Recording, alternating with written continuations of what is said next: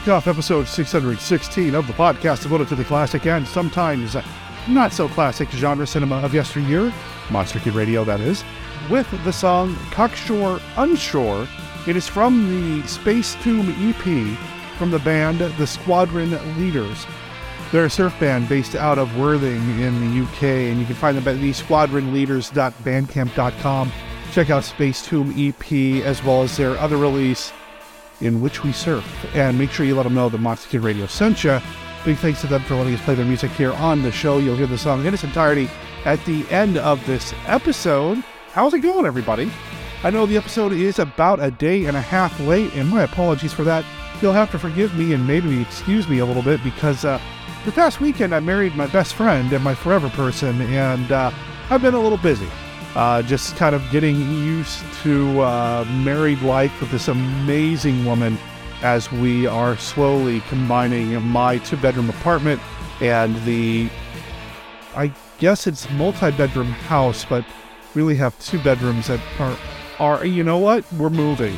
And there's a lot of packing and sorting and donations and eBay sales and everything else happening uh, that's part of that process. So I've been a little busy working on that. I did get many, many messages from a lot of you by email or by Facebook, uh, maybe even a couple on Instagram now that I think about it, congratulating me on getting married. And you know what? I, I appreciate it. Thank you so much for all of your support. I've shared all of those messages of love and support with my beautiful bride, Beth, who uh, is just, man, the wedding was amazing. So if you were there, thank you for attending.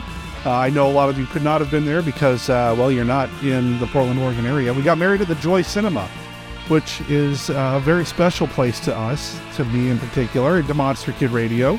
So big thanks to Jeff Punk Rock Martin and his staff over at the Joy Cinema for making that happen for us. And uh, you know what? It was just amazing. Now, we did capture a lot of video and a ton of photos. I haven't gone through all of them yet, but there are at least 700 photos that have been sent to me by the person who was doing the photography at the event. So we have that to go through, and uh, we have some video as well, and maybe even audio. I haven't listened to the audio yet. Again, been busy.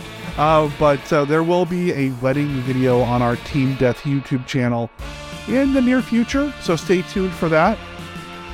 But why don't we get to what you're really here for today? Let's get to Monster Kid Radio. Let's talk about some monster movies. Uh, well, I'm not going to because, again, Steve Turek is coming in and helping me out a little bit and just, you know, he got some content for us. You know, the wedding present that he gave to me was getting with some Monster Kid Radio irregulars and creating some content that I can run while, uh, you know, I've been dealing with getting married and, and all of that. Yeah, and I appreciate it. So Steve Turek is the mastermind behind the Diecast Movie Podcast. If you're not listening to the Diecast Movie Podcast, and really just go look it up. You'll find it. It's all over the internet.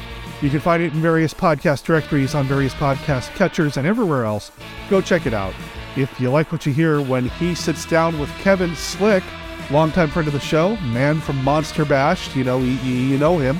You've seen him if you've been to Monster Bash. He's been on the show in the past, and this time around, he and Steve are sitting down to talk about one of my favorite underrated Lugosi Karloff films, and that would be the movie The Invisible Ray. I've been wanting to talk about The Invisible Ray on the show for a very, very long time. In fact, I was going to do it with Craig Beam, who is a long-time friend of the show as well. And then someday, he and I will sit down and we'll talk about it.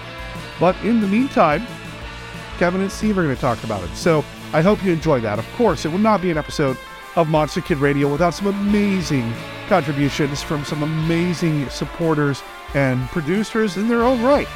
We've got Kenny's look at famous monsters of filmland and Mark Matzke's beta capsule review.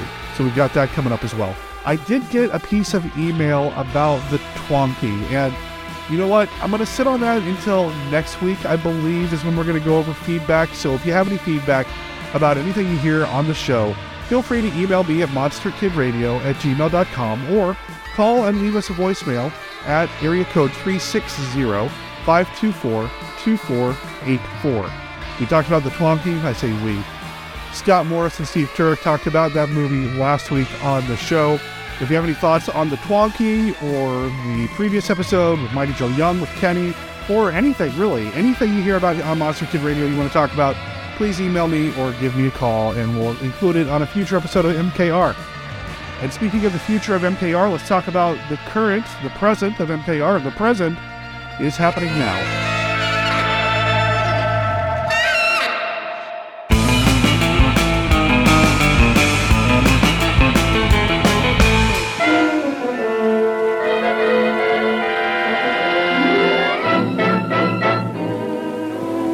Let no one leave.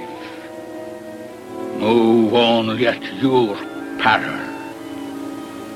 We will not stop until we have discovered the vampires who seek the life of this beautiful girl. And her lover. Watch out! They may be hovering over you. Or you. Or you! The Danger stalks through the night. No one is safe. Fury would follow us to the ends of the earth.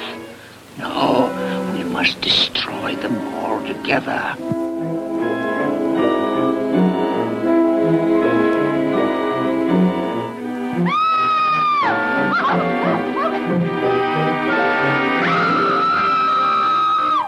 Scourge of mankind, they shall be found.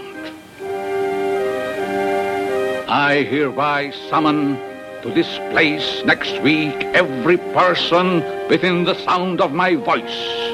You shall be judges of this eerie conspiracy. Here we shall meet Lionel Barrymore, Elizabeth Allan, Bela Lugosi, Jean Hersholt, Lionel Atwill, Of the Vampire.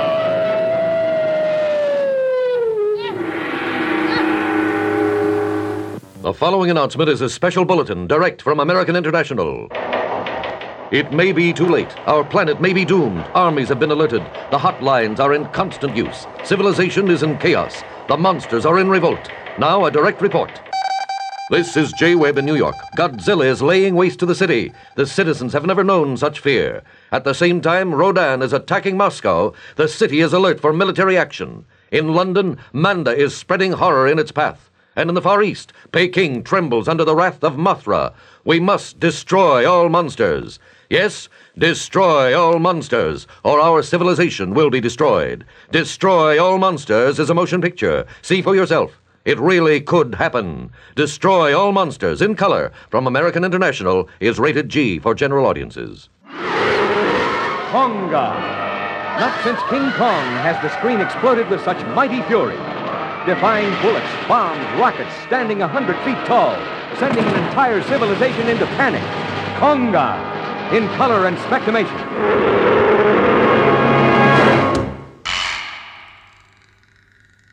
Live from the land of light in Nebula M78, home of the mighty Ultra Heroes, it's Monster Kid Radio's Beta Capsule Review.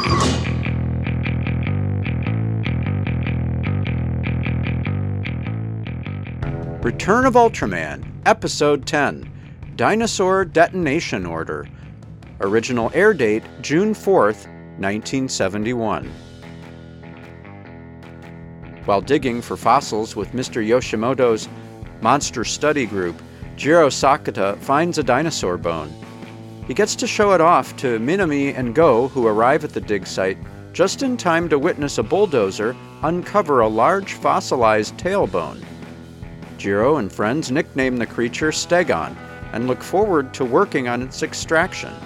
But a construction company claims the site and sets dynamite to blow up the specimen.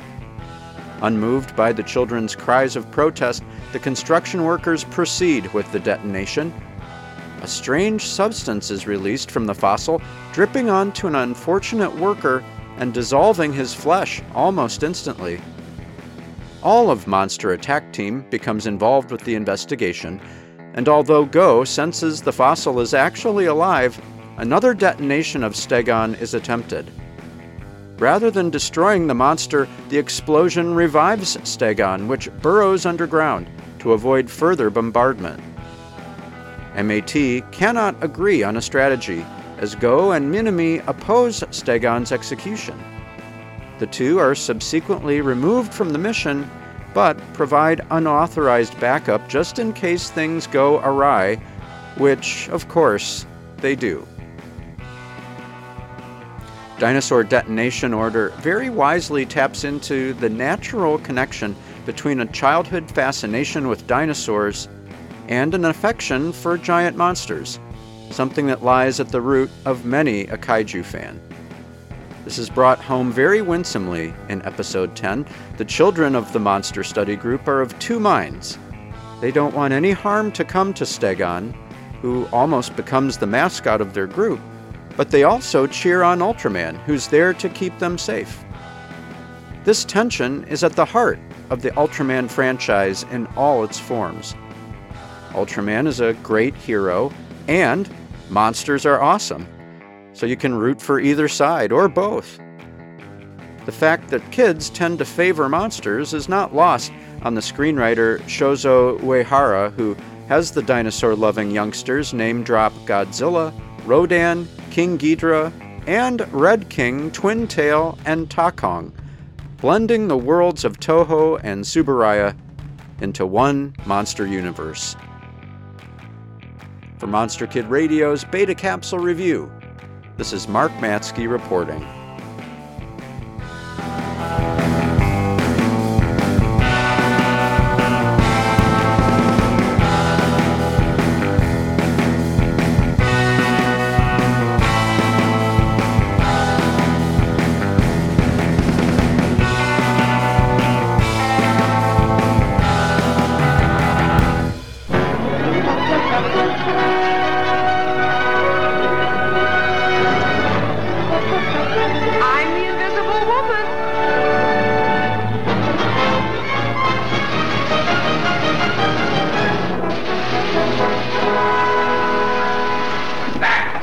She's gone.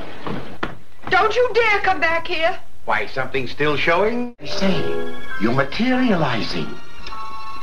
Go get your clothes on. Why, Professor, I'm ashamed of you.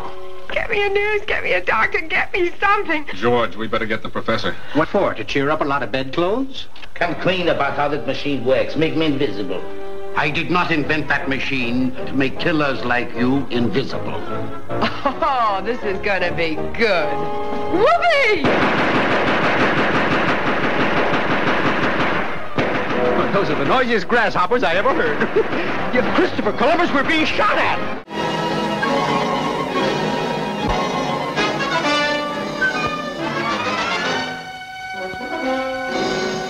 There's an enemy spy at large, an invisible man. It's, it's amazing. You will be of great help to us. Who is this terrifying Phantom Commando? What is his amazing mission? See The Invisible Agent, suggested by H.G. Wells' Invisible Man, starring Ilona Massey and John Hall, with Peter Lorre, Sir Cedric Hardwicke, J. Edward Bromberg, Albert Bassermann, in the most amazing story of our times.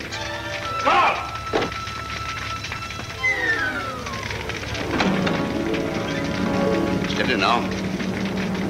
Don't let him get away. Achoo! Gesundheit.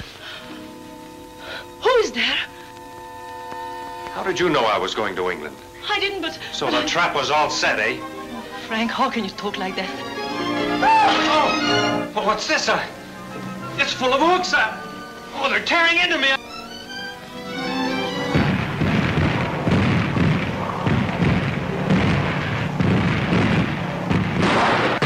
Hello there, Monster Kid Radioheads. This is Kenny with a look at famous monsters of filmland.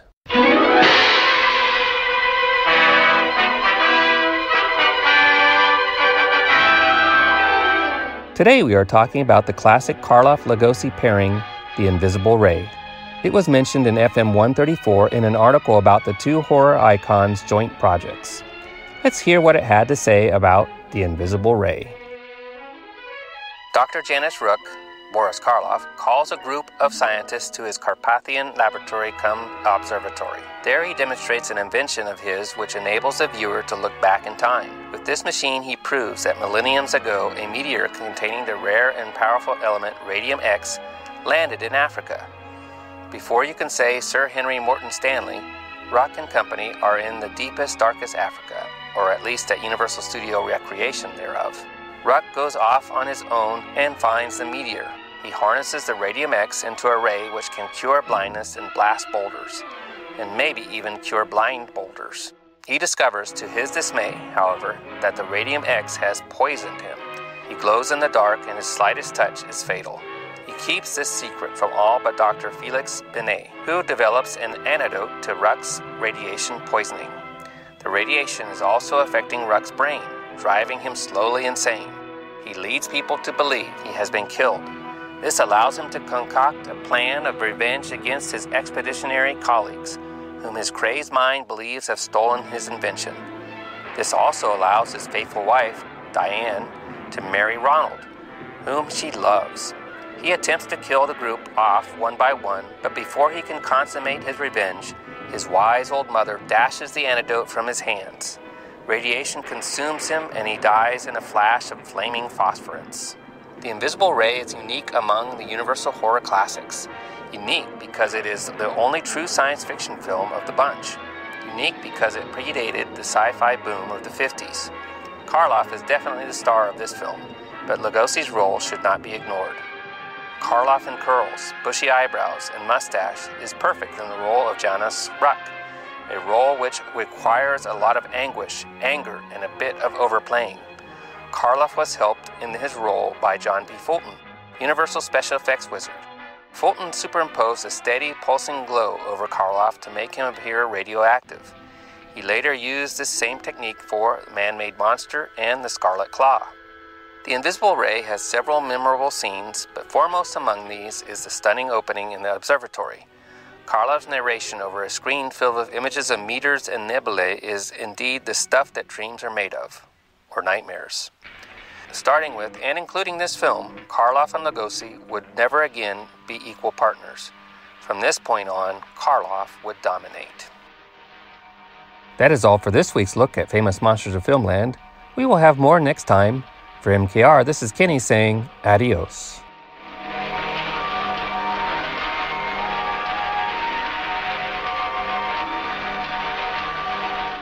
Get the Pentagon. Class A emergency. The Joint Chiefs of Staffs are expecting the call.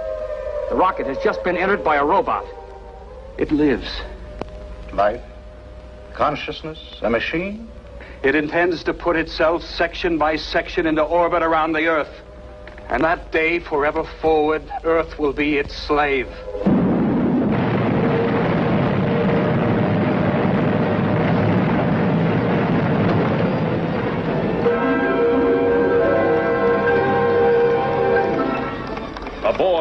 Invisible by mysterious scientific force. Held in the sinister power of the Berserk electronic brain machine developed by the boy's father, famous scientist Dr. Tom Marino. You have 58 hours. If at the end of that time you have failed to supply the required information, the boy will be destroyed. Top scientists and brass from the armed forces confer on the emergency. One by one, they are trapped and microscopic transistors implanted in their brains. Each one of examination by Dr. Bannerman. May one ask why? Because at least two of us here, and maybe more, have one of these surgically embedded in their skulls. Which means they're completely under non-human control. Dr. Marino, you have been informed of the situation. My robot is already in space, and your son is completely in his hands. Marino, I direct your attention toward the television screen. You and your wife will remain here, and you will be obliged to look and listen. Are you ready, robot? Ready, Master. Good. You may begin with his eyes.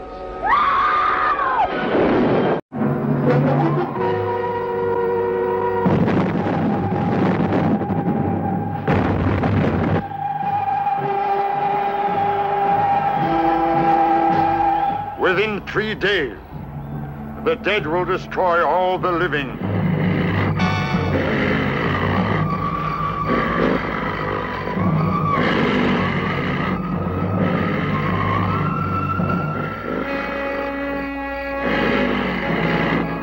I am from another planet, outside your galaxy. I'm sorry. I, I just don't understand.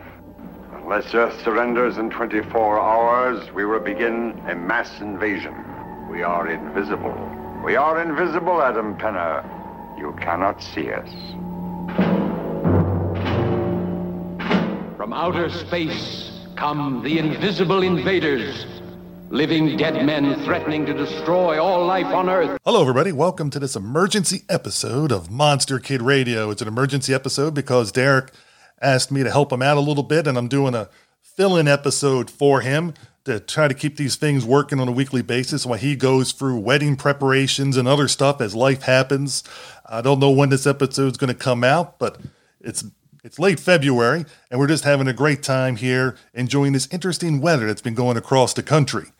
But Derek did send me a letter saying he needed help with this episode and had the label on it from Derek the Magnificent.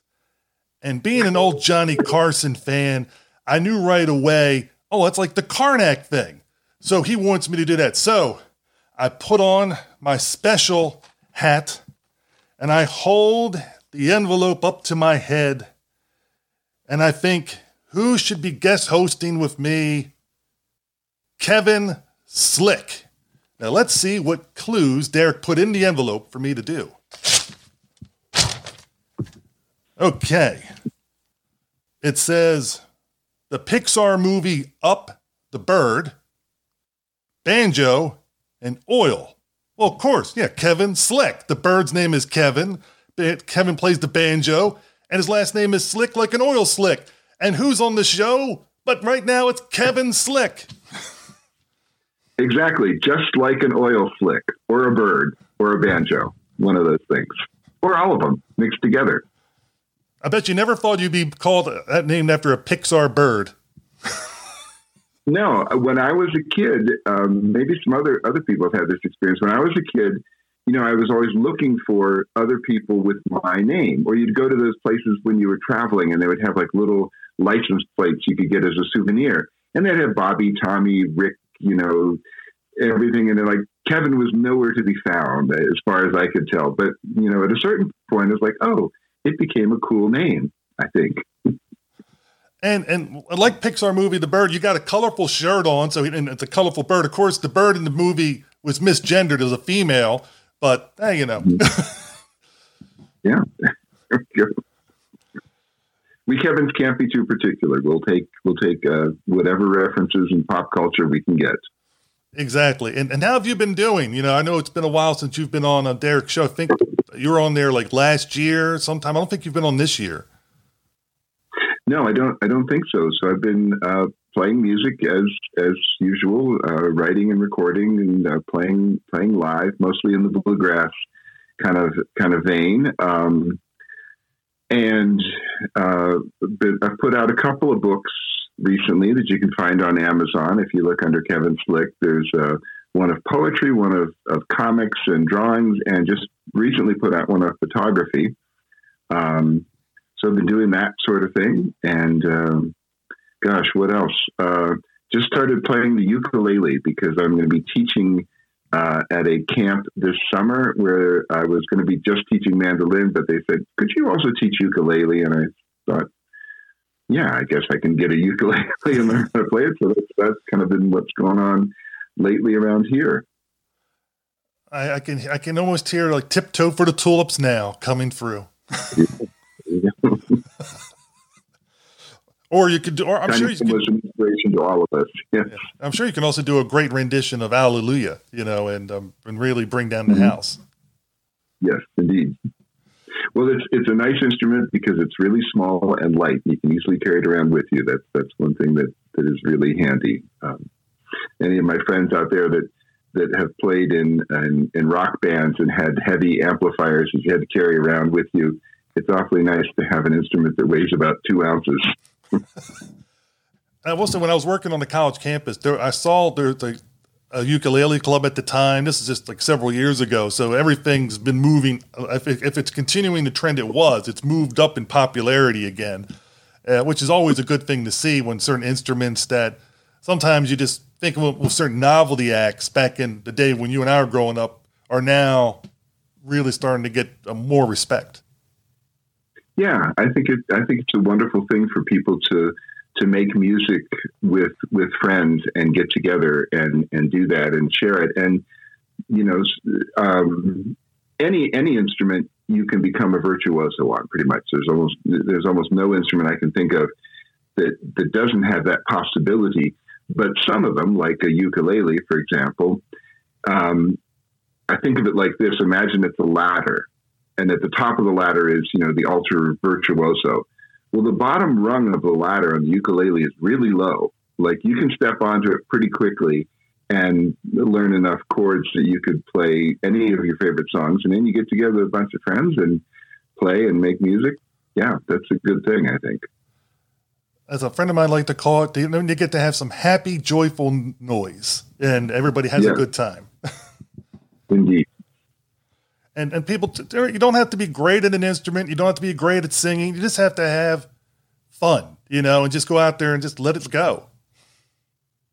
And if you have fun doing something, whether it's playing an instrument or, or drawing or or taking photographs or making movies or whatever it is you do, if you have fun doing it, you'll get better at it because you'll keep doing it and it will just get better as you go. And you know, you'll meet more people. I think the more you can do it socially, um, the better because it, it, connects you with other people and um, it's fun. And that's what that's what helps you learn it better. I think um, rather than just sitting in a room by yourself and like you know reading out of a book and learning something. Yeah. Oh, I, I agree with you. I agree with you. And now Derek normally does the classic five, but I, am doing a new twist during these episodes. I'm doing for him as emergency feed. Uh, I'm, mm-hmm. I'm he's done the classic five. I know you've been on the show many times, and I did one with Kenny, and he did. He's been on the show a bunch and knows the classic five in and out. I think you even own your own deck, like I do, of the classic five. Of course, everyone should have their own deck of the classic five.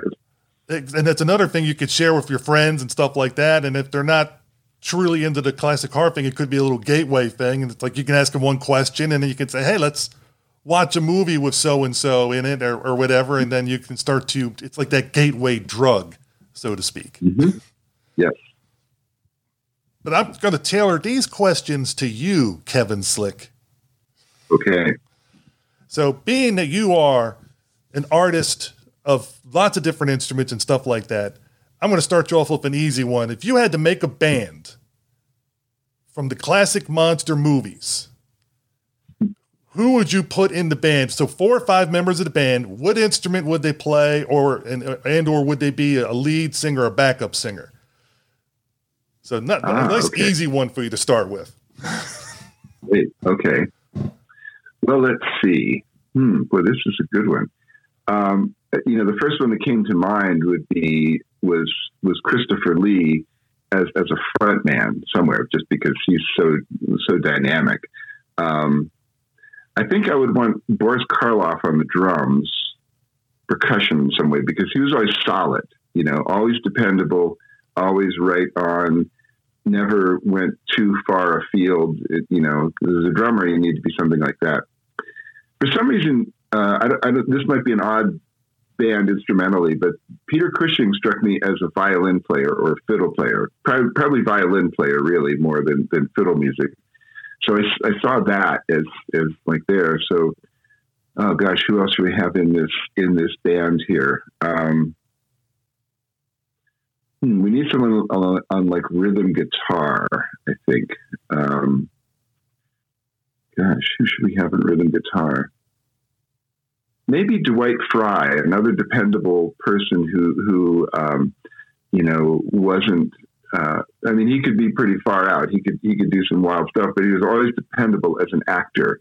So you know, I put I put him in the band there, some in the, in like a rhythm position because he's good at supporting the overall overall thing. Um, and then maybe as another guitar player, and it would have Vincent Price in there too. Again, always dependable, you know. And uh, yeah, I'm not really sure what that band would sound like, but uh, but if Christopher Lee was out front singing, you know, that would that would sell the whole thing anyhow, so it would work. And we all know Christopher Lee sings heavy metal, so you can just imagine this guy's trying to really rock it out. oh, I'm sure. Yes, without a doubt. That would be that would be an interesting group. I, I, what would you what would you call the group? What would be their name? Ah, wow. Um,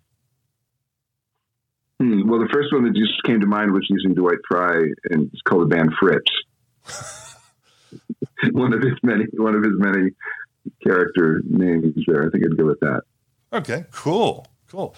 Now, speak keeping in the music theme. There's been a lot of monster movie music, you know, done over the decades. What's your yeah. what's one of your favorite? Taking away the monster mash because you're so much associated with the monster bash. I'm gonna I'm gonna disqualify that one from you. I don't want that. I don't want you to give you the easy out. gotcha. Okay. Um, pick another pick like another song or two that you consider like go tos for a monster fan. Oh, for like so in pop music kind of thing. Yeah. Uh, uh, Buck Owens did did one about uh, Monster Holiday, I believe it's called. Um, that's that's a cool one. I always like I walked with a zombie um, that that just pretty much repeats that line over and over again.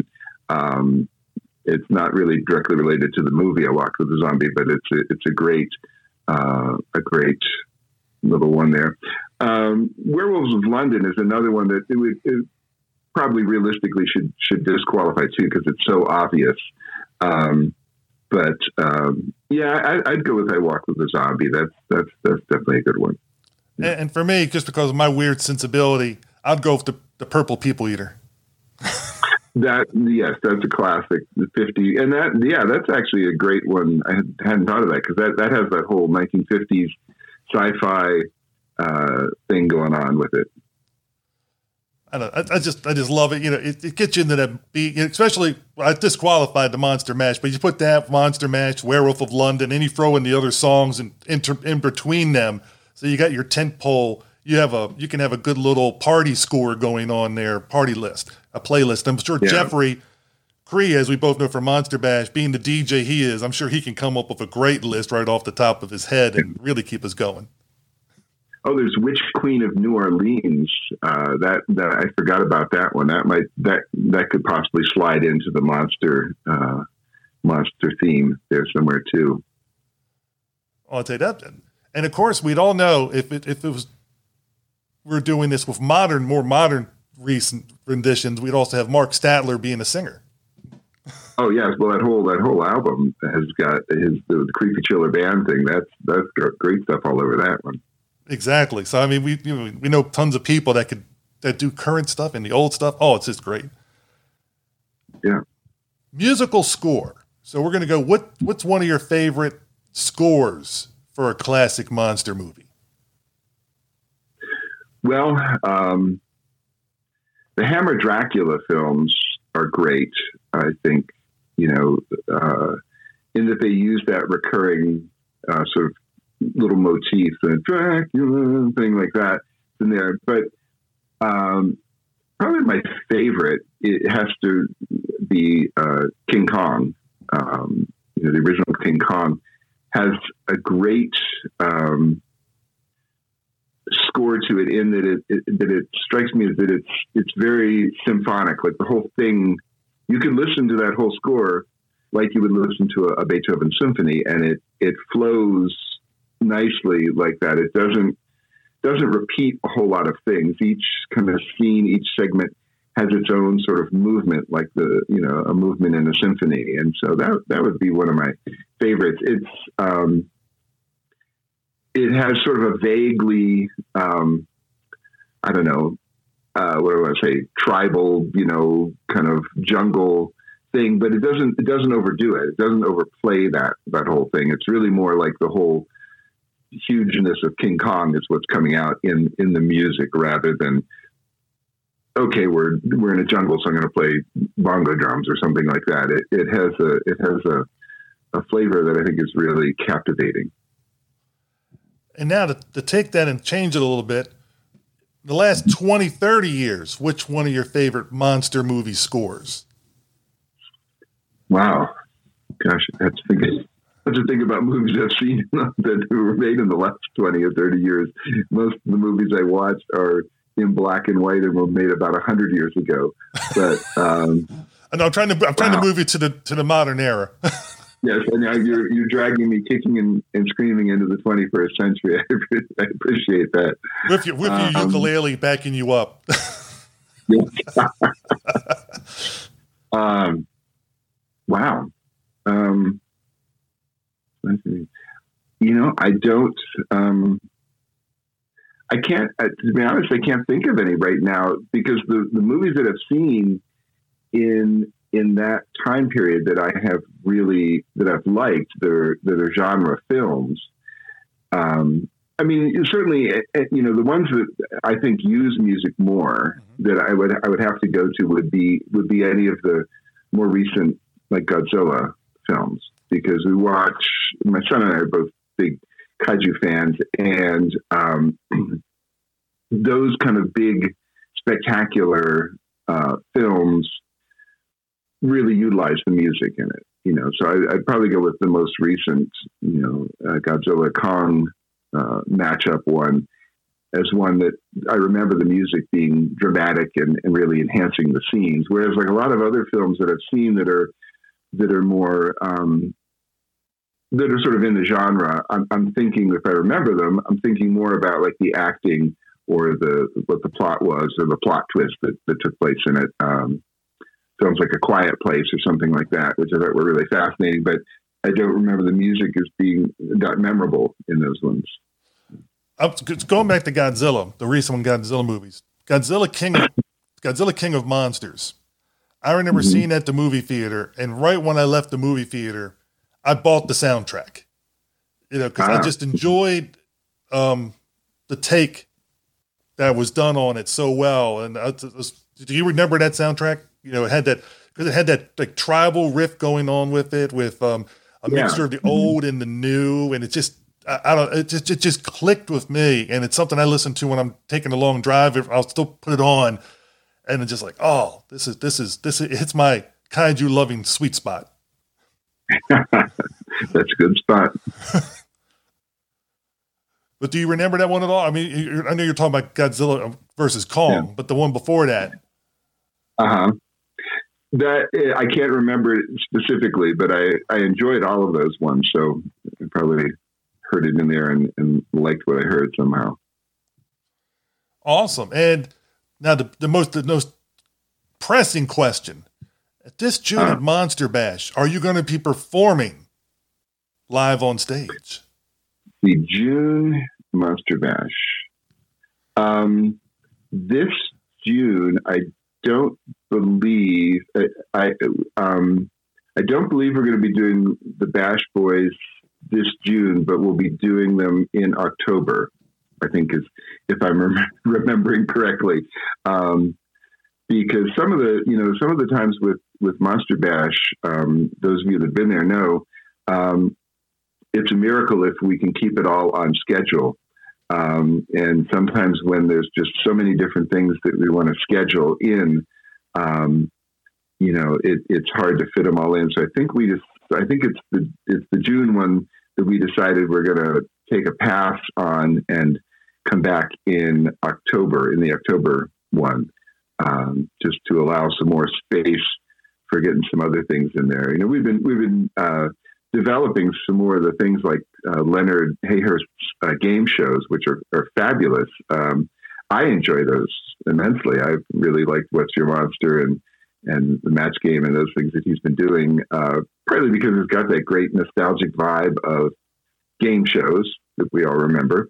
But they're actually, you know, I love the "What's My Monster" one, where you're watching the panelists and they're th- you're thinking like, "Oh, they're on the wrong track. They're going down the wrong track. Ask a different question." That's you're getting you know off track on it. But amazingly enough, I don't know how many times they pull it out when you think they they're not going to get it at all. When they get to okay, give us your yes. final answer, and John Paul check it, uh, check it, um, yes. like pulls it out of somewhere, you know, or, or Tom Schabilla will pull it out of nowhere. It's like where are they going to get? And somehow they they come up with the final answer, and you and you just because you, and you can see like the um the the the jaws of vi- the, you know the, the victory being just the taken away right at the very end. You know, like the prize is almost in the person's hand, and it's like gone. The crestfall. It, it, that that is heartbreaking. It's like the um, the old ABC Sports thing where it's had the, the the joy of victory and the agony of defeat, and it's like we're seeing agony of defeat over and over. It's, it's amazing how the those two guys are able to pull it out over and over again. Yeah, they would be my go-to guys to ask any question about obscure uh, horror films because they're they're pretty stunning. That they are. Well, well, thank you for doing those five questions with us. I hope people learn more about your mindset with different things from those. Great. But that's not why we're here, though, is it? We're here to talk about a certain movie that you picked. What was that movie you picked, Kevin Slick? Uh, I picked The Invisible Ray, 1936 Universal film. Um, it, it's one I enjoy, and, and I I think of it often in collection, connection, collection, collaboration, whatever, with um, several of the of the Karloff Lugosi films. Uh, partly maybe because I have, like a lot of us, probably have the franchise collection that has um, Black Cat, Raven, Invisible Ray, Black Friday, Murders in the Rue. I think those are the, all the ones on it.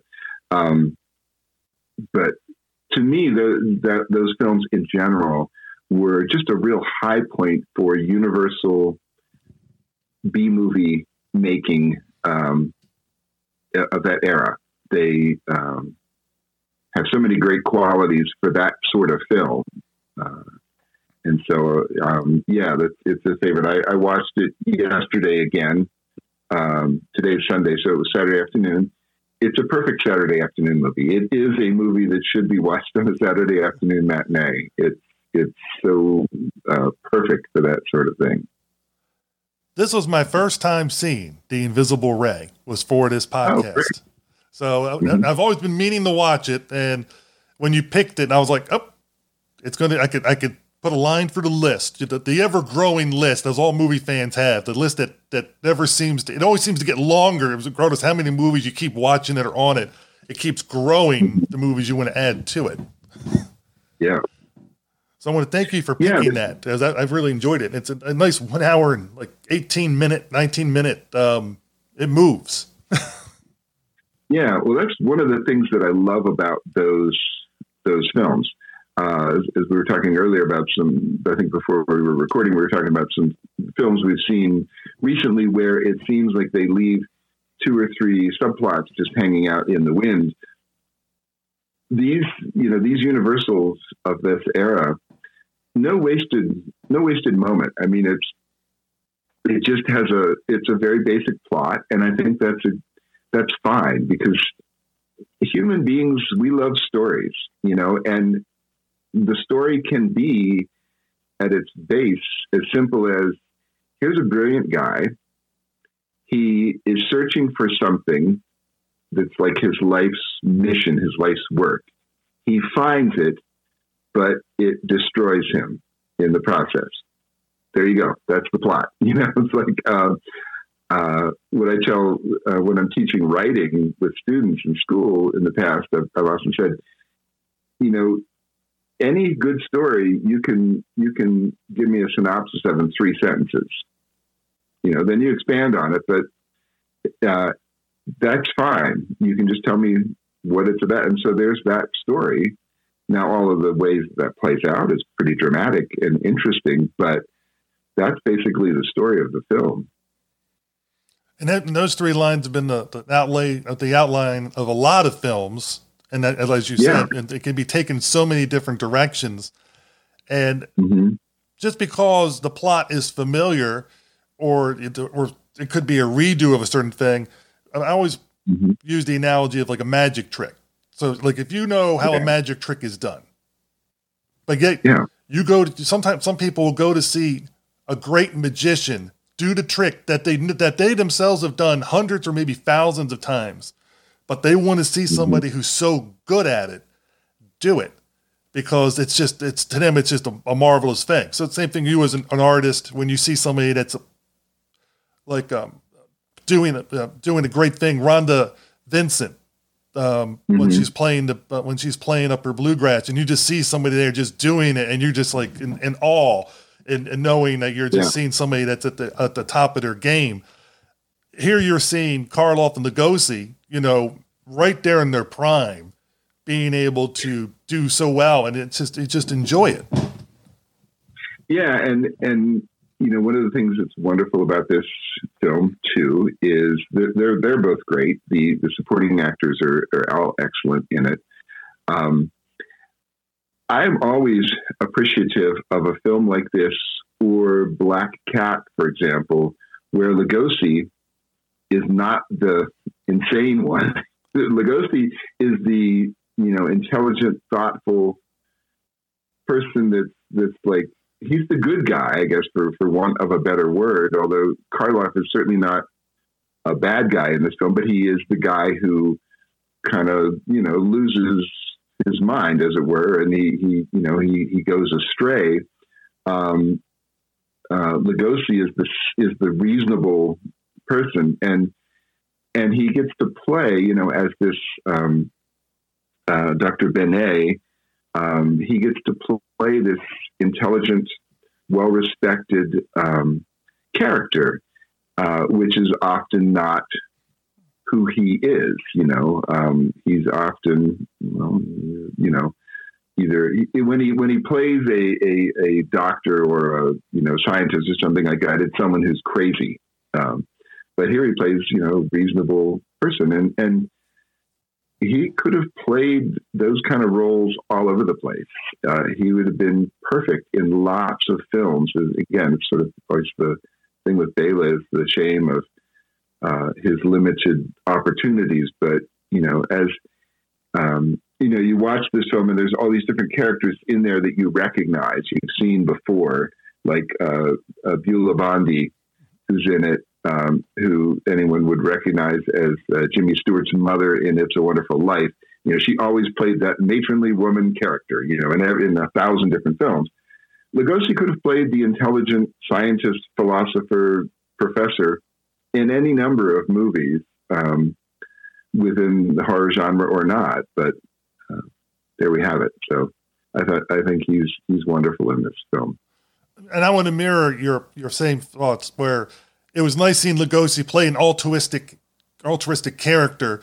You know, going through mm-hmm. and looking at what what can we do to benefit mankind, and also wanting to help Karloff's character, Doctor Rukh, mm-hmm. um, you know, get to get through these issues and and brilliantly solves it, and but also seeing where things could go. You know, having that presence of mind, like, oh, we got to do this together, and and really, I look as as Karloff's character falling into jealousy, and part of that yeah. was brought on from the uh, poisoning that he was, the radiation poisoning he was going through, and part of that was also uh, he's not used to being around other people. He was more of a, a hermit type scientist, and who just wanted to be left yeah. alone. And I think being thrown in with other people and other personalities, not normally being able to handle that having that that that jealousy issue going on, which was being um tainted or twisted by his condition that came during mm-hmm. the movie. I think those three factors caused him to be this fallen character, where he started yeah. off in a, in a good way, but then he was also looking at way, the ways to use the stuff he was discovering in a destructive manner, but also was unbeknownst to us until later in the film, was also looking at it as in, in a positive manner because one of the things he did was was heal his mom, and um, yeah. But at that same time, it took him forever. Who knows how much time it passed in the movie? You know, movie time. You know how much time it passed in the movie where he took him to develop that. Where Lugosi's character, Dr. Benet, was also doing it to heal people. But he was healing hundreds, maybe thousands of people from their ailment, uh, their their ailments, and he and, and Karloff's character only focused on one. So you could just see the benefit of having the multiple people being able to do certain things and to use mm-hmm. this. It was it, it was interesting contrast between how the two people handled it and how they went about doing it, And I think that really holds up today, where certain people have certain te- um, technologies and other stuff, and they could look at it as to benefit a small group or to benefit a larger group. Um, mm-hmm. And, and, and, and nothing wrong with either mindset. It's just how different ways different people think. Yeah. Yeah.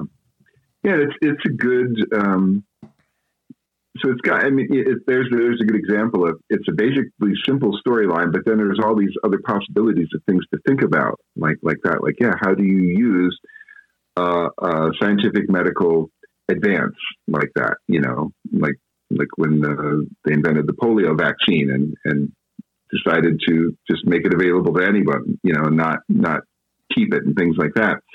Um, it's a it's a wonderful film again of that era, the 1930s. In that you know, at the beginning, it has a little thing about you know how many things do we accept now as fact that once were considered insane. You know, what it, what you're about to see has been. I love the line that says, "What you're about to see has been whispered in the cloisters of science. like imagine all these scientists, oh, did you hear about that? like whispering amongst themselves. But um, you know, it, it was, uh, I think that era, the 30s, was, you know, one of those eras of discovery where things, you know, uh, with uh, atomic power and things like that going on and, and starting to work on you know, creating rockets that could leave Earth and, and so forth like that. Um, a, a real time of and a lot of the science fiction of that era is, is this sort of boundless. Oh my goodness, what you know, we're going to be able to do anything. We can do anything. We can travel to space. We can do this kind of thing, and then you know, oh, and we find these these strange materials, whether it's radium or whatever, you know, and we can do all these things with it, like large. Uh, but again, and that's that's a whole other regular kind of archetypal story storyline of oh, the wonderful things we can do and the destructive power of this stuff that we're that we're discovering. You know, what's going to happen? Are we going to use it for good, or are we going to will it fall into the hands of people who who want to use it for destructive purposes at the at the same time? Uh, that's a you know that's a great that's a great storyline. And I agree with you. And I, I, want to expand upon what you're you were saying a little more. You're talking about the 30s, but if you think about it in that 40, 50 year period prior to when this movie comes out, how much change had happened in society. You know, you had um, the telephone, you had electricity, you had movies. I mean, you had all these different things, radio that, you know, if you would have went 50, 60 years prior to that, people people would laugh at you. Oh, you'll be, oh, you're kidding me. So here, so much in such a little period of time. And then you go from 1936 to today. And mm-hmm. if you were to talk to them about different things that uh, we can do and use, like a, you know, a computer in our pockets and all this other stuff, they would be laughing at us, saying, "Oh, that's just crazy talk. That's science fiction and and all those kind of." Of course, we don't have flying cars yet, so I guess you know we we haven't matched up with everything. yeah, but yeah, you're right. That that era prior to that was uh, amazing. You think about in 1936, you had airplanes flying from America to Europe and it was only 30 years prior that the Wright brothers flew for what, a minute and a half or something like that at Kitty Hawk. Um, that kind of thing is is amazing. Um, yeah, I mean that's a that's a whole wild sort of thing to think about the twentieth the twentieth century and and how things how things changed. You know, I mean, my grandmother was born when the Wright brothers first flew, and you know, I remember watching the moon landing with her. You know, so there's there's a great bookended, you know, kind of thing. Um, nowadays, maybe the changes that we're experiencing are, are certainly as fast and as huge, but um, I don't know. It, it, it feels different in some way. Maybe it's because what's changing is within like computing speed or or ways we're able to do things on the internet and things like that. Um, was just joking with someone the other day because um, we had this idea for for something at this bluegrass festival we were playing at. The the idea came up like the week before, and of course we were able to get it because it was like, well, what is there in the world right now that you can't go online and order it and have it delivered to your door the next day? Like nothing. Pretty much anything you want, you can get uh, sent to you right away. That's pretty crazy wild, but um, it somehow feels different thinking about like the Wright brothers to Apollo 11, that kind of change. Oh, it is. And, And, uh, I was going to say, tagging on with your thing about ta interesting things, I, you can also wonder what if. Um, I was teaching, I used to teach at different companies CPR first aid classes. And one time I was teaching at Baltimore Gas and Electric, which is like the power company of the area here. And I was down at one of their main headquarters locations in Baltimore City, and they had all these signs up, uh, not signs up, pictures up of old time pictures from the early 19th, I mean, early 20th century, late 19th, cen- early 20th century. And I was reading the captions with, and I was talking to this one guy, and in there, I think it was 1920 ish, they had electric trucks, trucks powered by electricity. And um, so this, this is t- technology that's been going on for 100 years. But because the distance they could go was limited, that's why vehicles went the way they went, you know, for that last 100 years. But uh, but we, we're both talking like this, this is like 20, 30 years ago when we were talking about this. What if it would have actually followed the other path? What would technology be like today with all that innovation and all that focus being put on that? Where would we be if that hundred year period would have focused on the opposite technology? And it's like those two paths. And again, you know, that science fiction, science fact type thing. It's just people just didn't want to go with it at that time. Who knows where we would be now? Yeah, yeah, and that's that that's certainly very much in the in the the the theme of this film. This you know you, you find this you find this incredibly powerful thing. What do you do with it? Where does it go? How's it used? Um, and uh, yeah, it's you know again, Karloff I think plays the plays the character really well because he plays out all of these kind of conflicting emotions of like because at one at one moment like you said, he he heals his mother with this thing that he has discovered, which she's been blind for some amount of time.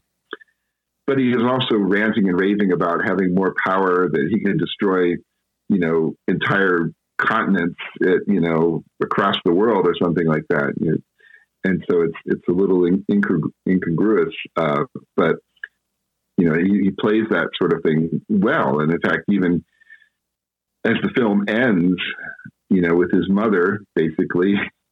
There's, the lesson. You should have listened to your mother because she told, told him right off the bat, "Don't don't do this. You're not good with people." Like straightforward, like pretty pretty harsh. You know, like don't do this.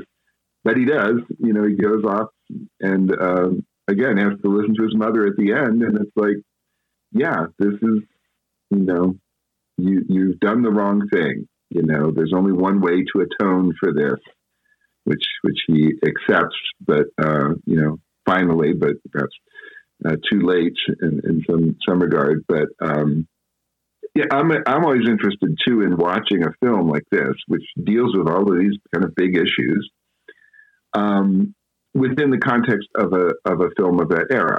Because as we mentioned, it's a short film, what 70, 78 minutes, something like that. Um, you know, you have to the the bad guy, whoever the bad guy is, has to be punished in some way, or you know, die, or whatever has to happen, and the love interest has to come together. There's like certain you know kind things that have to happen in the film, but you know, I don't know.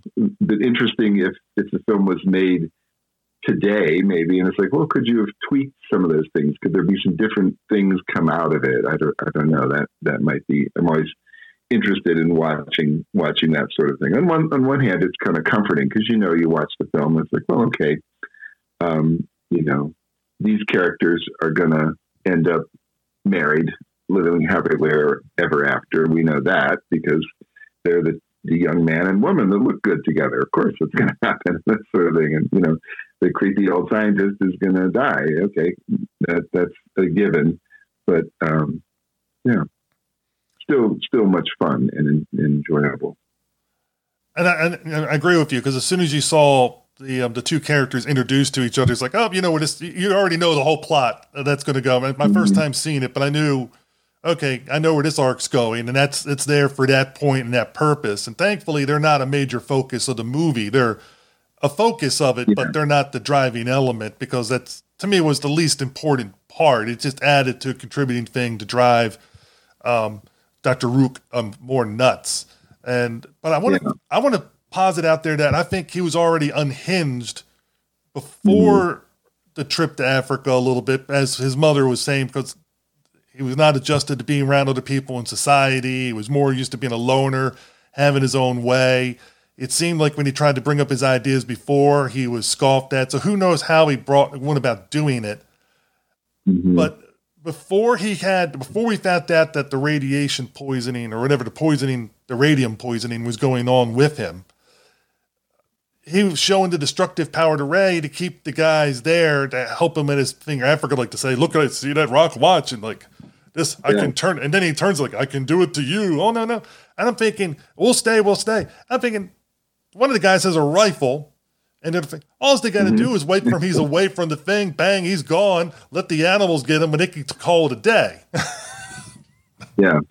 Well, that yeah, that that's one element of the film. I think that's um, you know, if you're watching the if you watch the film today, or if you've never seen it and you're watching it today, um, similar to a film like King Kong, for example, which you know a- any of these films of this era, which take place in Africa at some point, is going to have the unfortunate stereotypical, uh, you know, African people that are helping the white scientists go and do their thing, and you know the whole bug-eyed uh, sort of crazy, you know, yes, boss kind of thing like that. It's like, yeah, it's pretty, it's unfortunate. Um, I think you can still watch a film like this or, or Kong or something like that and enjoy it and appreciate it for what it is and also acknowledge, yeah, that's an unfortunate stereotype that was often played out, an unfortunate caricature.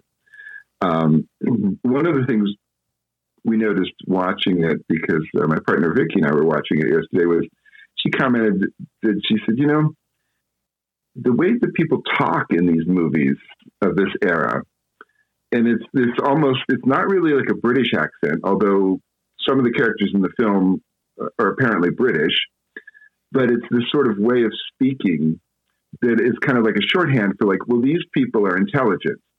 You know, they kind of speak in sort of a very calculated and cut, you know, I can't possibly do that thing that you are wanting me to do, like very, you know, uh, precise manner of speaking that just, when you listen to it, you think, that people don't talk like that. but I think it was a, a stereotype or caricature of, well, these are intelligent, educated people that you know conversely the people that that jump that jump up and their eyes bug out when they hear a sound it's like well these are the not educated people is is the way that they're sort of uh, sort of playing it. So it's it's just an element of, of films of that era that that they tended to characterize different people as a way of shorthand of telling a story you know? And they did that also with the um the help at paris you know, at the um, yeah. at the at the Drake's house because when the when they found that um, the one one character one of the Drakes was killed and the and uh, oh, yeah. and uh, Beulah Bondi's lady Stevens character um, was saying to um, the uh, the maid or one of the one of the people there is like speak I think it was something like speak you stupid girl you know and uh, it's just yeah.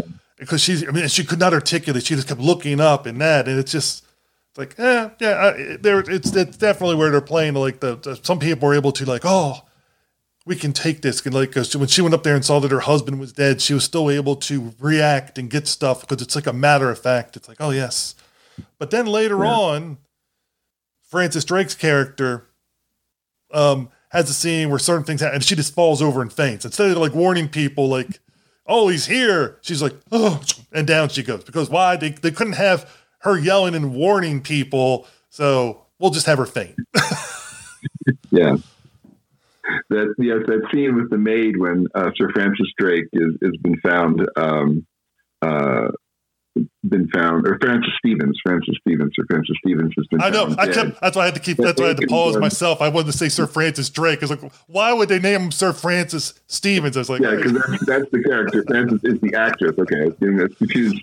The, uh, Walter Kingsford, who plays Sir Francis Stevens, yes, he's been killed, and the, the maid comes running down, and uh, whenever I see that, it's like I, I have, you know, the the thought comes through my mind is like, well, here's your one scene in the movie. You're going to be, re- you're going to make sure that everyone remembers you because you're going to scream hysterically and just throw throw a fit here, um, right? As you said, while everyone else is like, oh, he's dead. Oh, okay, we better call the police. You know, very very matter of factly. Um, yeah, that's that's a typical stereotype. The the the maid, um, you know, like Una O'Connor in, in Bride of Frankenstein or something like that, that just goes berserk whenever something happens. It's kind of scary. It's the character. of, Well, this person's not very smart. They're not very uh, together. Yeah. Crazy. no, no, no. Wait a minute. No, I, I, I, she was not Una O'Connor level. I'm just going to put No, that. not that. No, she was not. She was working towards it. She was working towards it, but no, she she stayed in one place. She didn't run around in circles screaming like Una. Yeah, she wasn't given dialogue to say. All she could do is scream and facial react and, and stuff like that. It's it's like it was- her character had no dialogue, so to speak. But it was. Mhm. Uh, but yeah, but I, I just want to because I know Una kind of can be a, a polarizing figure for everybody, and I just want to make sure people. Like that. It, she wasn't at that level. no, yeah, she wasn't. she wasn't quite there for sure. So now, now you have me wondering if, if she would have played that part and they would put some dialogue in there, like, oh, that this could have. That, that, that- who knows what that would have done to the movie? That would have definitely been a, a change of pace at that point in the movie because that's when everything's getting to the chilling part. The killings are happening and stuff, and and you had an Una Yeah. Character suddenly doing that. That could have. That could that could either made or broke the movie at that point. That would it would definitely changed it up. Yeah, probably break it. I think actually because the thing that, um, as I think about it now, uh, some of those Universals, like Black Cat, features a kind of comedy relief scene where the the sergeants come in to investigate the the car crash, and they start they go totally off topic talking about which hometown is the best hometown kind of thing, and it's kind of a goofy little scene. Um, this one doesn't really have is it doesn't really go there at all. It doesn't it it plays it pretty straight, which is actually good, and it's and it's um, and Karloff as he's kind of losing his mind, going into madness, plays it in a quieter sort of way than say Lugosi in The Raven, uh, which I believe was the year before 35. I don't remember offhand. But in that one, you know, he's so over the top, you know, oh, you are avenged. And he's like, you know, really going berserko. Uh, this film is, is a little bit quieter, I guess. Maybe it, it plays it on more of a, so Karloff's, Karloff's madness is menacing in the way of like you're watching him and you're sort of seeing the little gears in his brain going like ah okay i'm going to get this guy. Now i'm going to do this thing because i know this is going to really scare people. This is going to upset things if i do this thing like this. He's very uh, conniving very plotting um, as his character um, which yeah is, interesting because that mix of like well he's obviously an intelligent person and he's sort of calculating all these different things he's going to do, but he's also insane too. so it's like that that part playing into it, and I think that one of the things that makes the film an enjoyable film. You know, is that it's a it's wonderful acting and it's a it's a interesting storyline, and it's it's that it's that gosh, she was 1930s science fiction thing. You know.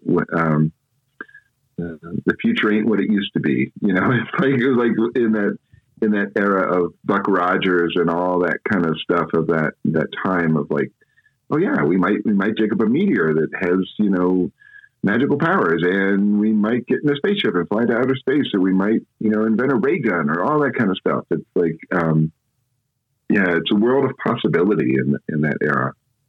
I also liked how I agree with you how Karloff underplayed the role because by underplaying it allowed those other things to get projected and also would keep you from wondering is he really mad is he not mad because he's not looking like the typical movie mad character from the 30s. And I think that's Yeah. a smart um, decision by him as an actor to do that. Yeah. Now, what did you think about Violet Kemble Cooper, who played Karloff's mom? I think they were like a year group. apart uh, in, in real life. Oh, that's interesting. Yeah, I mean, she's wonderful as this uh, elderly woman who is wise in the world, um, knows certainly knows her son and knows what would be best for him, even though he does not follow her her uh, wishes. Um, it's, it's, it's perhaps, a, perhaps an interesting character of that era that that it's a wise older woman, sort of the sage, who is the one who knows what's going on. And and there's an interesting scene at, at the end when the um, when she has you know uh, more or less ended Karloff's reign of terror, basically put a stop to it. Um, that the uh, the president of the the scientific society that that is there comes up and you know and, and says I, I must pay you homage or, or however he says it um, you know um, that's that's kind of an interesting thing like that it's a woman character the old old woman is the is the is the sage that everyone admires and looks up to whereas again like a lot of films of that era the older woman would possibly be well it'd either be like the maid working there or they would be sort of a the uh, witch or you know voodoo mistress or something like that from uh, like uh, Son of Dracula or something some you know one of those sort of characters. This is this very uh, person wise in the world who doesn't say a lot but what she's you know it's like the when she talks you better listen because she's she's the one who really knows what's going on here And basically, Yeah. she's the hero of the movie at the end because she's the one that, that based, uh, it causes an end to the antagonist story. So it's which is different than normal types that you would see in a 30s movie. It's not often where it's the a, a female character, let alone a female supporting character. You know, not not Yeah. even not even one of the main supporting characters, probably third on the list of the actresses. You know, so when you're when you're going down the line, and that, I thought that was kind of like neat to have her because it all fit within the story arc that they were going with. That she would be the one at the end to um, take care of it with her cane, so to speak, which reminds us of another movie where a, a, a character did, did take care of a, a, a child with a cane. Ah, good reference. Wow. Yeah. Little Claude Rains side reference there to that one. Yeah. Um, I was thinking too, she's in, in her way, she's kind of almost like a Van Helsing character from uh, um, the 31 Dracula, where it's like, well, there's this older guy that knows what's going on, and eventually people come to listen to him. In, in that way, there the the plot has some similar you know some similar stereotypes in that you've got um, Drake as the as the young woman and Frank Lawton as the young man. He doesn't do much other than look handsome, you know, in the same way that uh, David Manners doesn't do much in Dracula or you know those films other than look handsome and be kind of you know the guy that's that's the stable, normal guy that the that the woman will eventually want to marry. Um, that part is fairly that's fairly typical of films of that era.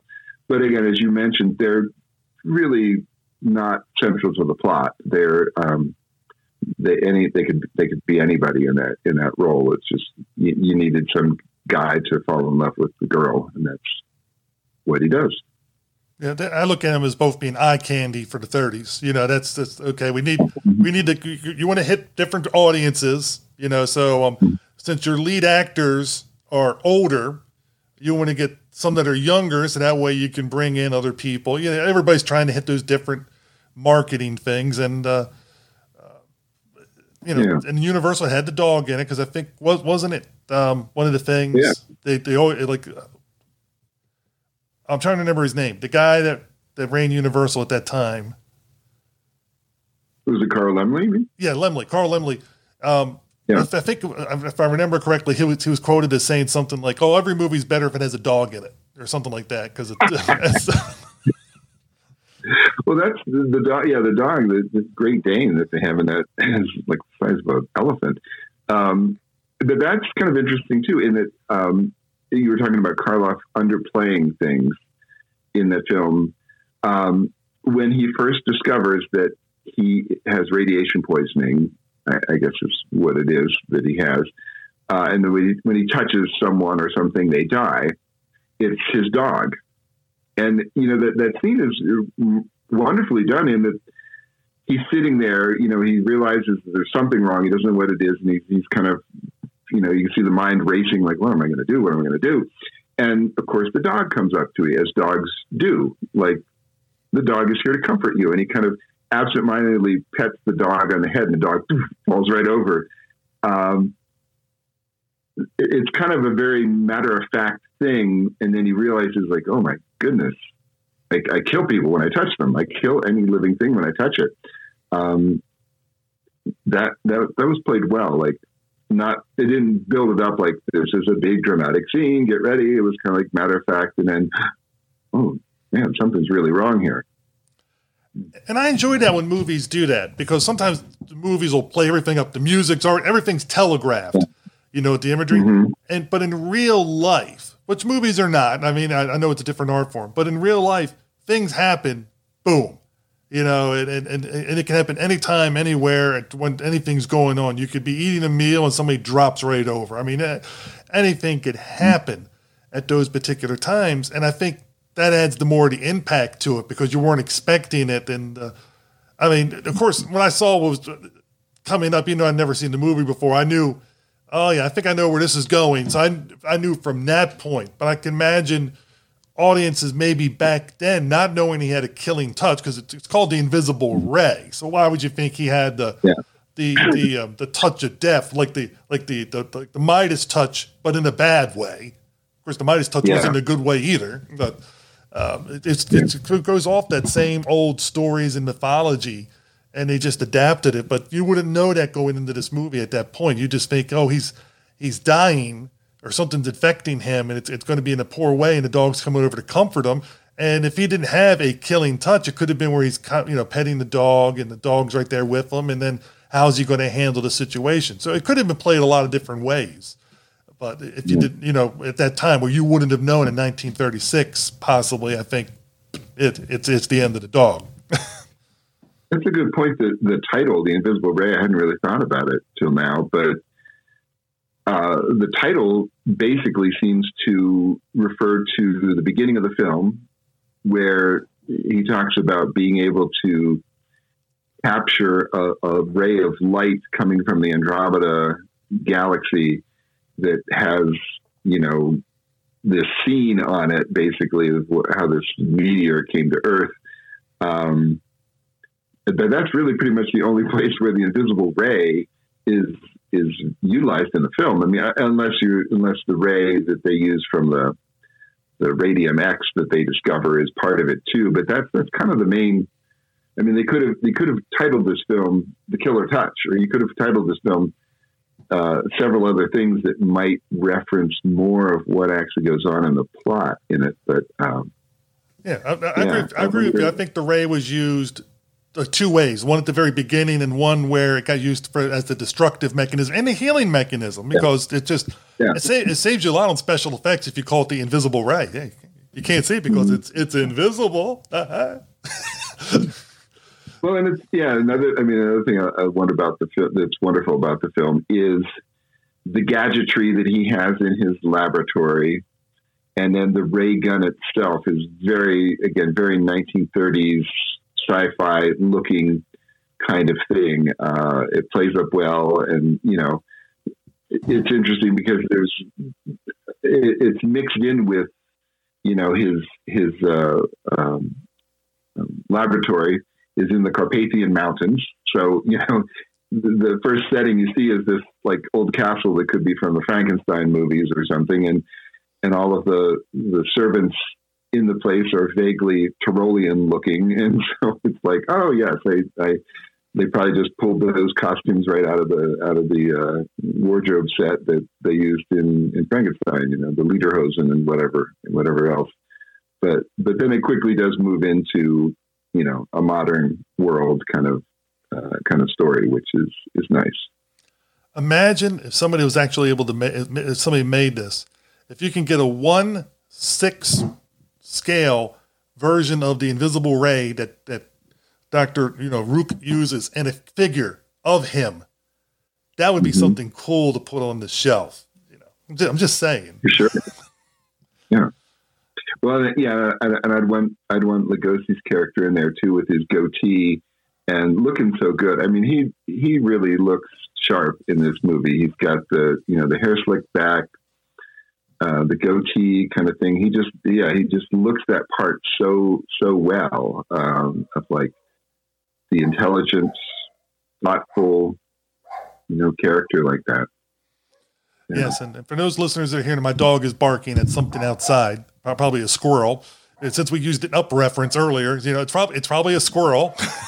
yeah. yeah. You know, that, that, I knew it's, it's, oh, if I said that movie, he'd probably be like squirrel, and off he went. But that it happened. It was a delayed effect, but alas, those those squirrels will move on. Uh, I'm trying to think other things I wanted to bring up with the movie. The one thing I don't think we really talked about was the um, the music. What did you obviously with your background? What did you think of Franz Waxman's score? Uh, enjoyable. It work it works well. I rec you know those of you those folks who who watch a lot, of the Universals of this era will recognize um, some themes, some melodic themes that are in there. Um, it's worth noting that at this point in in film history, um, you were only maybe uh, five or six years post silent movie era, and in the silent film era, um, there were sometimes scores written for films, but not often. Generally, the more common thing was that there were pieces of music that were written for like a chase scene, a love scene, a dramatic scene of this sort or that sort. And um, if you were going to see a film in a, a theater that was large enough to have an orchestra playing of some sort, um, and I, am incredibly fortunate living here in Louisville, Colorado, because one of the best, one of the premier silent movie orchestras, the Mont Alto Orchestra, uh, is based here in in our town, and they play a lot of different things around the area.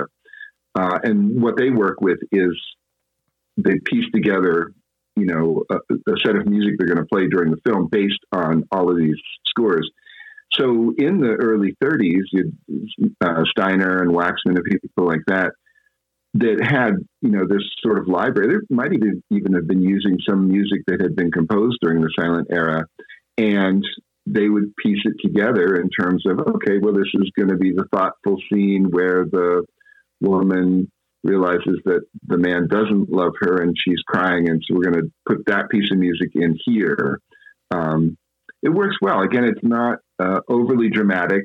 You know, some sometimes um, film music of that era is overly bombastic, where it doesn't really need to be, because again, it, this is not a um, this is not a monster crashing through walls kind of movie. This is more of a psychological drama, and so um, I think it, it, plays well. But it, it's interesting if you watch this and you know a lot of films of that era, you'll recognize some of the some of the music, uh, some of the melodies that are that are incorporated into it. And, and one thing I, want, I agree with you a lot with that score. The one thing I want to add, not the bombastic scores, not just of that era, but there's still movies being churned out with, where the score is just oh, yeah. overpowered. It's just like, what? You're just, you're way over top. And I love it when a score and a film mesh together so well. And, um, and this one, it does, they do mesh together. It does mesh together very well. It's not one I would buy, but it's one that fits the movie. And, and sometimes you do hit those magical moments where score and movie mesh and you also want the score you know, because you mm-hmm. as you were talking yeah. about earlier with King Kong, where you can just listen to it by itself and um, and still enjoy the, the work of the music. So in this one, I think we have a good mesh, but not not a classic mesh, but a good mesh. Yeah, and it it it um, it works. Yeah, it, it just supports the film. It just supports the film uh, in a way and doesn't doesn't distract from anything that's going on. It's it's a sort of a pet peeve I have actually. Although I have seen many films where I that I enjoy, and I basically enjoy this element. It's when films in, in more in modern day will use a popular piece of music, like you know, uh, I don't know, films will use like "Gimme Shelter" by the Rolling Stones or Jimi Hendrix's version of "All Along the Watchtower" or something like that in a film. Um, what I dislike about it is I already have an emotional attachment to that piece of music. It already elicits a certain emotion for me. And so when you put it into a movie, I feel like they're cheating a little bit. like, oh, well, you're just trying to, you know, you're just trying to make me think 1960s here by playing this thing. Okay, you know, you don't have to. You can you can do something else, but okay, you know. And, and I feel like you're so a lot of music of this era where they where that wasn't a common practice at all to do that sort of thing. Um, it's like yeah, the music is just there to sort of serve the scene and move it along a little bit um, and and not get in your way too much. I see your dog has joined you. Yes, yes. I'm, I'm joined. Derek Derek has his cat Wednesday. I got my dog Milo. So Milo has joined me. He's he's Excellent. he's, he's giving me the look like, what's going on, man? Because I picked him up. but uh, that, Is this like the Phantom Toll Booth, Milo, or you know, no, no, no. He was he was named. He's a rescue dog, so he was already named when we Oh. got him. So it's um. oh, wonderful. Yeah, all, all my dogs I've gotten in the last what twenty some odd years, they've all been rescue dogs and and those kind of things. And uh, it, it, it's just you just love to give them the love and, and fun, and then uh, it's it's great when you see them adjust to their new habitat in that first year, and and and they, Yeah. and they get the idea of oh they're no longer in that type of circumstance or whatever anymore, and that and then they you could and then when you can see them relax. It's so great Yeah. when they, when they finally realize they're part of a family or a pack in his mind. That's. But you know, and he did not like he did not like the invisible ray for one reason because it, you know what happened to the Great Dane, which you mentioned earlier. He he saw that and he just gave me he, he gave me a look like, oh really, man? They had to they had to kill the dog. Uh, so so for for for the dog, it was an automatic. Like as soon as he saw that, he he, he walked away. But Yeah. that that's from his point of view. He you know it's, everybody's everybody comes in with different uh, circumstances. I know there are people out there who don't want to see any animal deaths, and Yeah. and, and at all, even though this one is rather a, a very benign one compared to some Yeah. of them. It basically it's basically the dog was just trained to lay down. So he touches it, the dog trainer told to lay down and just stay still. Uh, that's that's the um, the extent of the horrificness that happens to the dog. Um, but it's still, it's still, as you said, the way Karloff played it, it and again by underplaying it as a, as a man of science, he didn't overly emote. He just realized he lost his companion, and of course, as the movie goes on, he would lose more and more companions. But this was probably the one that he, he cherished the most, besides his mom. Um, you know, and those kind of things. So it was just making him more isolated and more alone and more into that descent of madness. hmm Yeah. But otherwise, I, I enjoyed this movie. It's it's definitely one I'm glad I watched. I don't own it, and for listeners that don't own the movie, it is on archive.org. You know, so it's out there. It's readily available. It's also on Blu-ray. And what is the what is the um the, the how- how good is the quality of the Blu-ray print? Because you have that, I'm sure. Uh, I don't actually. I have I have it on a DVD set with um, it, it's on a set that has uh, it's called the Lugosi collection, I think, or and it's got Black Black Cat, Raven, uh, this uh, Murders in the Rue Morgue, Black Friday. Um, I haven't seen the Blu-ray of it to tell you the truth. And as we were talking earlier, I think before we were recording, with some films of this era, I feel like having it on a DVD is fine. Uh, you know, if I saw it, like King Kong was one that I had on, on on DVD, for example, and then I did see the Blu-ray, and I thought, okay, this this is a significantly more enjoyable watch uh, version, I'll, I'll get that.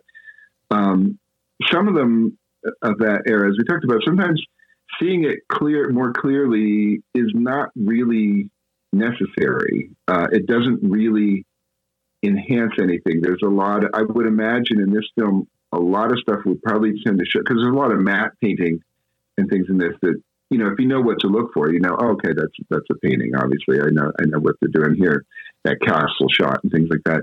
It might end up being more distracting if that sort of thing looked more clear and you could it was like you could see you could see the lines you know in it more delineated it, it might not really help it um, for me it, it's fine like this i'm i'm this way about um, a lot of the art form that i love whether it's music or books or uh, things you know the people that uh, that have to have uh, you know the particular favorite record on 150 gram vinyl virgin pressing sort of thing or something like that. I think I'm not, you know, I don't have a sophisticated enough sound system where I could tell the difference between that and playing it off a, a CD or streaming it. And same thing with movies. I don't have a, you know, sophisticated enough TV, although it works fine for me, that I'm going to notice for the most part much of the difference in, in like, oh, well, yes, I'm glad I now have that on the, the new Blu-ray remaster or something like that. Um, you and I were talking about that, and I brought up Gojira, which I have a, the, the, lovely DVD version when it came out when they when they're releasing a lot of the, the original Godzilla movies on the, this nice DVD set with all these special features and stuff like that. And of course they came out not that long ago with the Blu-ray version of it. And I, mm-hmm. I remember talking actually with Derek off air one time and he said, Aren't you going to get the Blu ray? And I'm like, no. he goes, Well, it has, a, it has special features. I said, Yeah, but it's only like two or three special features different than the DVD, which I'm, for me, I'm kind of weird with special features. It's, it's, it's not the main reason for me to get something if it's only one or 2 mm-hmm. things different and, and, the rest I have. I'm, I'm really more, more, concerned about the quality of the print. And if I have a, the DVD is just so well done, I enjoy it. But I know if I get the Blu ray, something just tells me it's going to be one of those I'm going to see too much and I'm going to be like, oh, it's destroying that movie magic, which you were just talking about. And I don't want to have that movie magic destroyed. That's why I'll not get War of the Worlds on Blu ray because I heard that you can see wires and things like that. I don't want to see the wires. I know some people do and some people doesn't matter. That's fine. I just don't. I, I, I just, I'm happy with a nice quality DVD um, print. And if I don't, it, yes, the other one might have these great special features or whatever, but uh, I'm only going to probably watch the special features or listen to them if it's a commentary one time or twice in my yeah, life. Who has time to do all that? There's so many good movies to watch. Who has time to watch all the special features? I mean, you know, um, yeah, I hear you. Yeah, but I think that's I think I just, that's a thing we both agree on. So I think we're I think you and I are in the same mind. But hey, other people, that's fine. It, you know, it's your money. Go for it. that's what you like. Yeah, it's, it's a, we live in a wonderful age for that sort of thing of uh, stuff being remastered and and uh, refurbished and whatever, and um, different different ways you can enjoy it. Yeah, I'd say go for it. Now, you brought up your music earlier on. Where can people mm-hmm. get your music, Kevin? Where can people listen to and purchase? And not, I mean, yes, I know people can listen to it on Spotify, but I've mm-hmm. purchased um, some of your CDs before because my thing is if there's certain music I like, I like to be able to support the artist, and that way to create more of that, that work. How can people do that same thing? Probably the best is uh, just kevinslick.com. There are some uh, physical copies of CDs available there. Uh, of course, Spotify and any and Apple Music, any uh, streaming service like that has has a lot of stuff you can you can hear. Uh, that's just kevinslick.com probably has all of the different links to things that you could you could find, whether it's books or or music or whatever.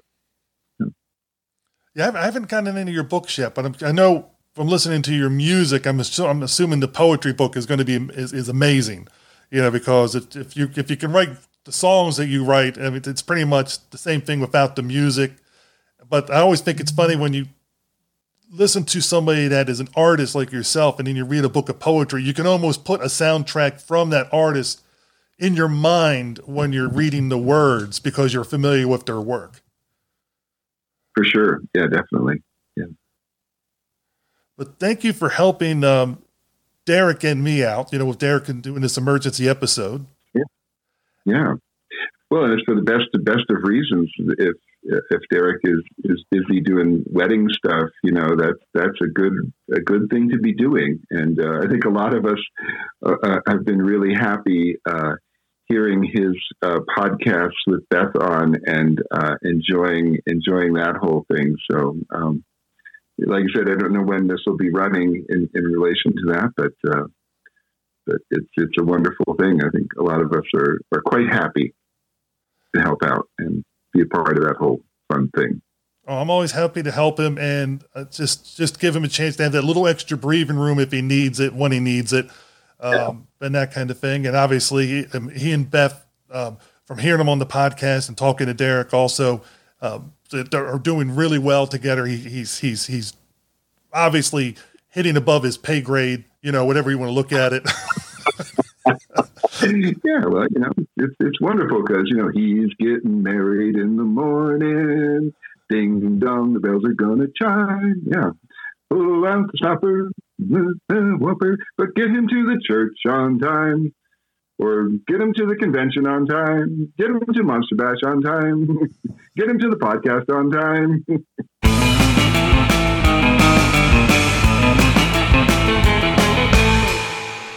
All right, big thanks to Kevin, Steve, Mark, and Kenny for being part of this week's episode of Monster Kid Radio, and thank you for listening. And if you're feeling froggy, thank you for sharing posts about Monster Kid Radio on the various social media platforms out there, retweeting tweets, sharing posts on Facebook, letting people know about MKR on the various message boards. We do have a Reddit, we have a Discord, we have a Patreon, we have Facebook and Twitter.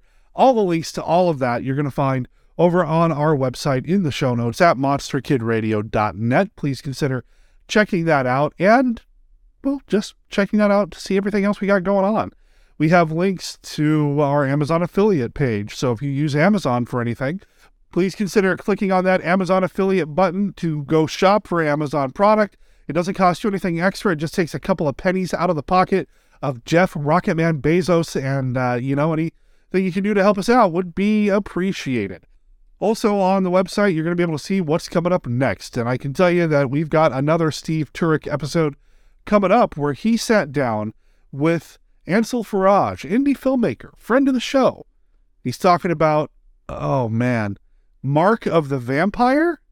Ah, oh, dude, more Bela Lugosi goodness. I love some Bela Lugosi goodness, and we're going to put some Lugosi goodness in your ears next week here on the podcast. Big thanks to Steve Turek for making all that happen, coordinating time, making things work, and and all of that. As uh, once again, I have been getting married and leading up to that, and now packing and moving. And you know, I, I didn't talk about it at the top of the show because I didn't want to bore y'all with it again. But I'm looking for work, so if anybody uh, knows of any uh, job openings in the audio or podcast or video space I'm a freelancer and I'm taking on new clients. So drop me a line. You're doing an independent film, you need some sound work done, sound effects, sound foley, dialogue editing, sound editing, sound design.